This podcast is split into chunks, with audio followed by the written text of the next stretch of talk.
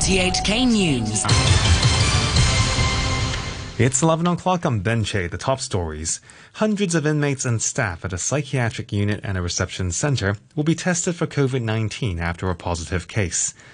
More than a million people have now signed up for free coronavirus tests. And police charge a Yuen Long man with attacking his former landlord. Hundreds of inmates and staff at Siu Lam Psychiatric Center and Lai Reception Center are being tested for COVID-19 after a man in custody tested positive for coronavirus in a preliminary test. The 54-year-old man has been to the two institutions. Dr. Chuang Shuk-kwan of the Center for Health Protection said officials didn't know whether the man contracted the virus in the community or at the institutions.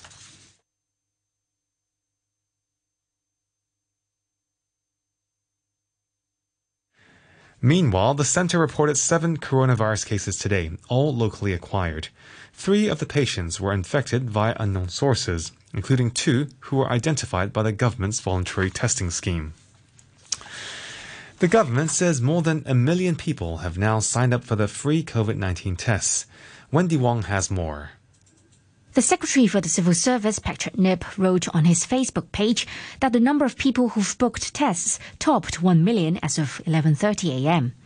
He said the public could now make appointments for tests scheduled from next Tuesday to Friday. The government announced yesterday that the scheme would be extended for 4 days until next Friday. Mr. Nip thanked people who've joined the scheme and the staff working at sample collection centers across the city for helping to detect silent carriers of the coronavirus in the community. Speaking on a radio program, the Secretary for Innovation and Technology, Alfred Sit, said the authorities have received 160 complaints about their personal information being used by others to register for the tests. However, Mr. Sit said some of those involved family members unknowingly helping each other register, although more than 90 cases have been referred to the police. He added that the government will distribute another recyclable face mask to every Hong Konger in the next two weeks ahead of another wave of infections expected in winter. A Yuen Long man has been charged with attacking and illegally detaining his former landlord and weapons offences. Priscilla M reports.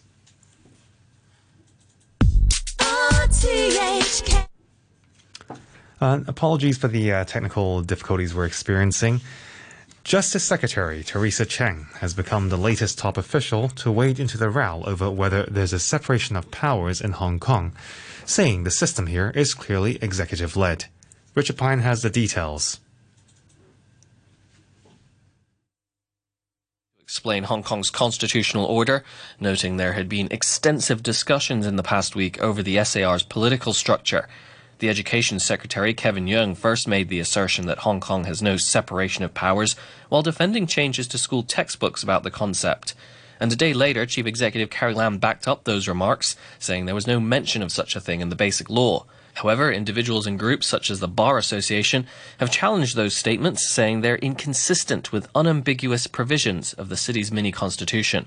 Ms. Cheng writes that the concept of separation of powers connotes different interpretations, and instead of focusing on the label, one should look at the substance of the system to avoid unnecessary disputes. She said the executive, legislature, and judiciary perform their functions in a complementary way under an executive led system in accordance with the basic law. Ms. Cheng added that concerns about judicial independence were totally unfounded, as the Basic Law safeguards the exercise of judicial power without interference. Richard Pine reporting. Turning overseas now, the British government has condemned the blockade of newspaper printing works by climate change activists. The Prime Minister Boris Johnson said a free press was vital to holding the government to account. Protesters from a campaign group, Extinction Rebellion, disrupted the distribution of several national newspapers owned by the media tycoon Rupert Murdoch. A spokesman for the newspapers, Donna, Donna McCarthy, accused the publications of failing to report on climate change and insisted action needed to be taken. Unless you start radically cutting our carbon emissions by the end of 2020, humanity faces an existential crisis. So we've had the CV19 crisis, and the government's response has to pour hundreds of billions of pounds into the old economy. So we feel it's so desperate, we felt we had to make a dramatic statement. RTHK, the time is coming up to five minutes past 11. China has demanded that India immediately withdraw its troops from what it claims is its territory along the border in the Himalayan region. The Chinese Defense Minister Wei Fenghe told his Indian counterpart Rajnath Singh that Delhi was entirely responsible for the current border tensions. The BBC's Anbarasan Ethirajan reports. It was the highest level face to face political contact between China and India since the tensions flared along the disputed Ladakh region in June this year. In a terse message, China made it clear that it would not give up an inch of its territory. The Indian minister said the actions by Chinese troops along the border were in violation of bilateral agreements. Both sides have deployed thousands of troops along the border after a clash in June that killed 20 Indian soldiers in hand to hand fighting and an unknown number of Chinese casualties. President Trump described the situation on the India-China border as very nasty and Washington was ready to help resolve the dispute between the two countries. The Indian Health Ministry has introduced on-demand coronavirus tests with the number of confirmed infections now more than 4 million. The authorities said people could get tested without a prescription. The surge in infections in India is outpacing every other country as the virus spreads beyond major cities.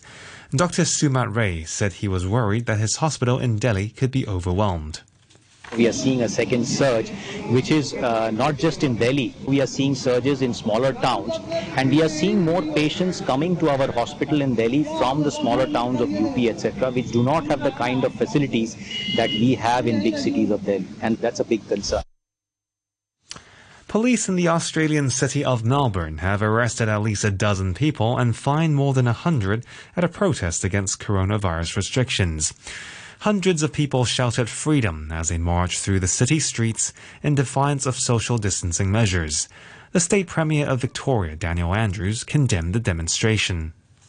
It is not safe, it is not smart, it is not lawful. In fact, it is absolutely selfish for people to be out there protesting. The only protest we should be engaged in, the only argument, the only fight we should be engaged in is against this virus. Let's not any of us do anything that might see more coronavirus cases rather than less. Victoria reported 11 COVID 19 deaths on Saturday and over 70 new infections.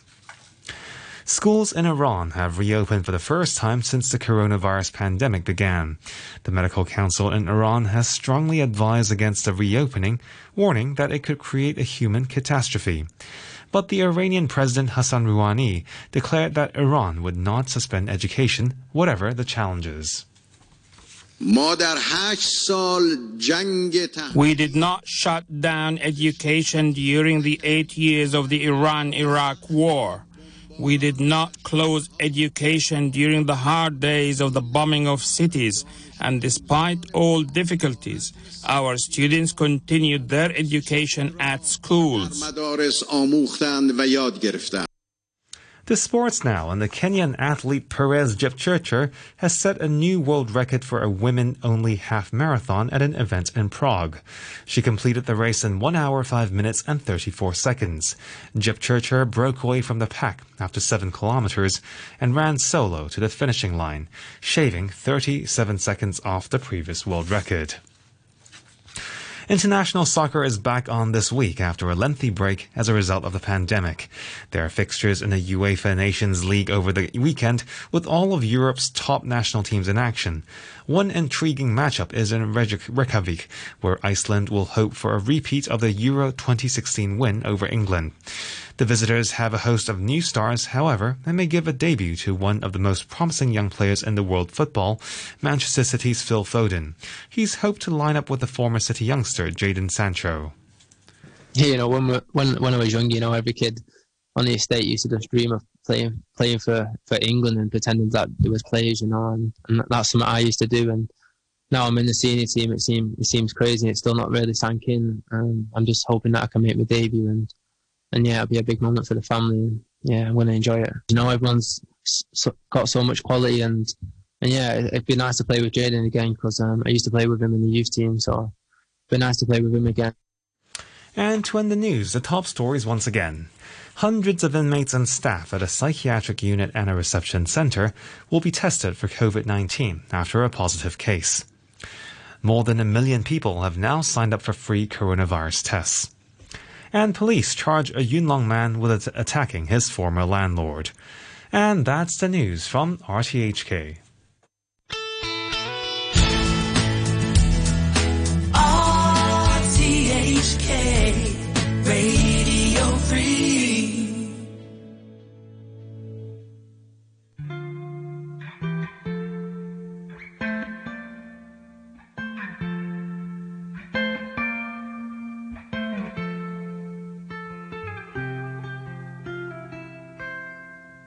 Try to keep you close to me, but life got in between.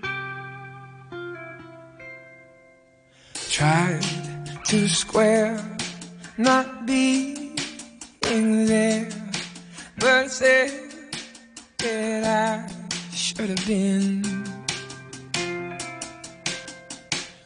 Back the river, let me look in your eyes. Hold back the river so I can stop for a minute and see where you hide.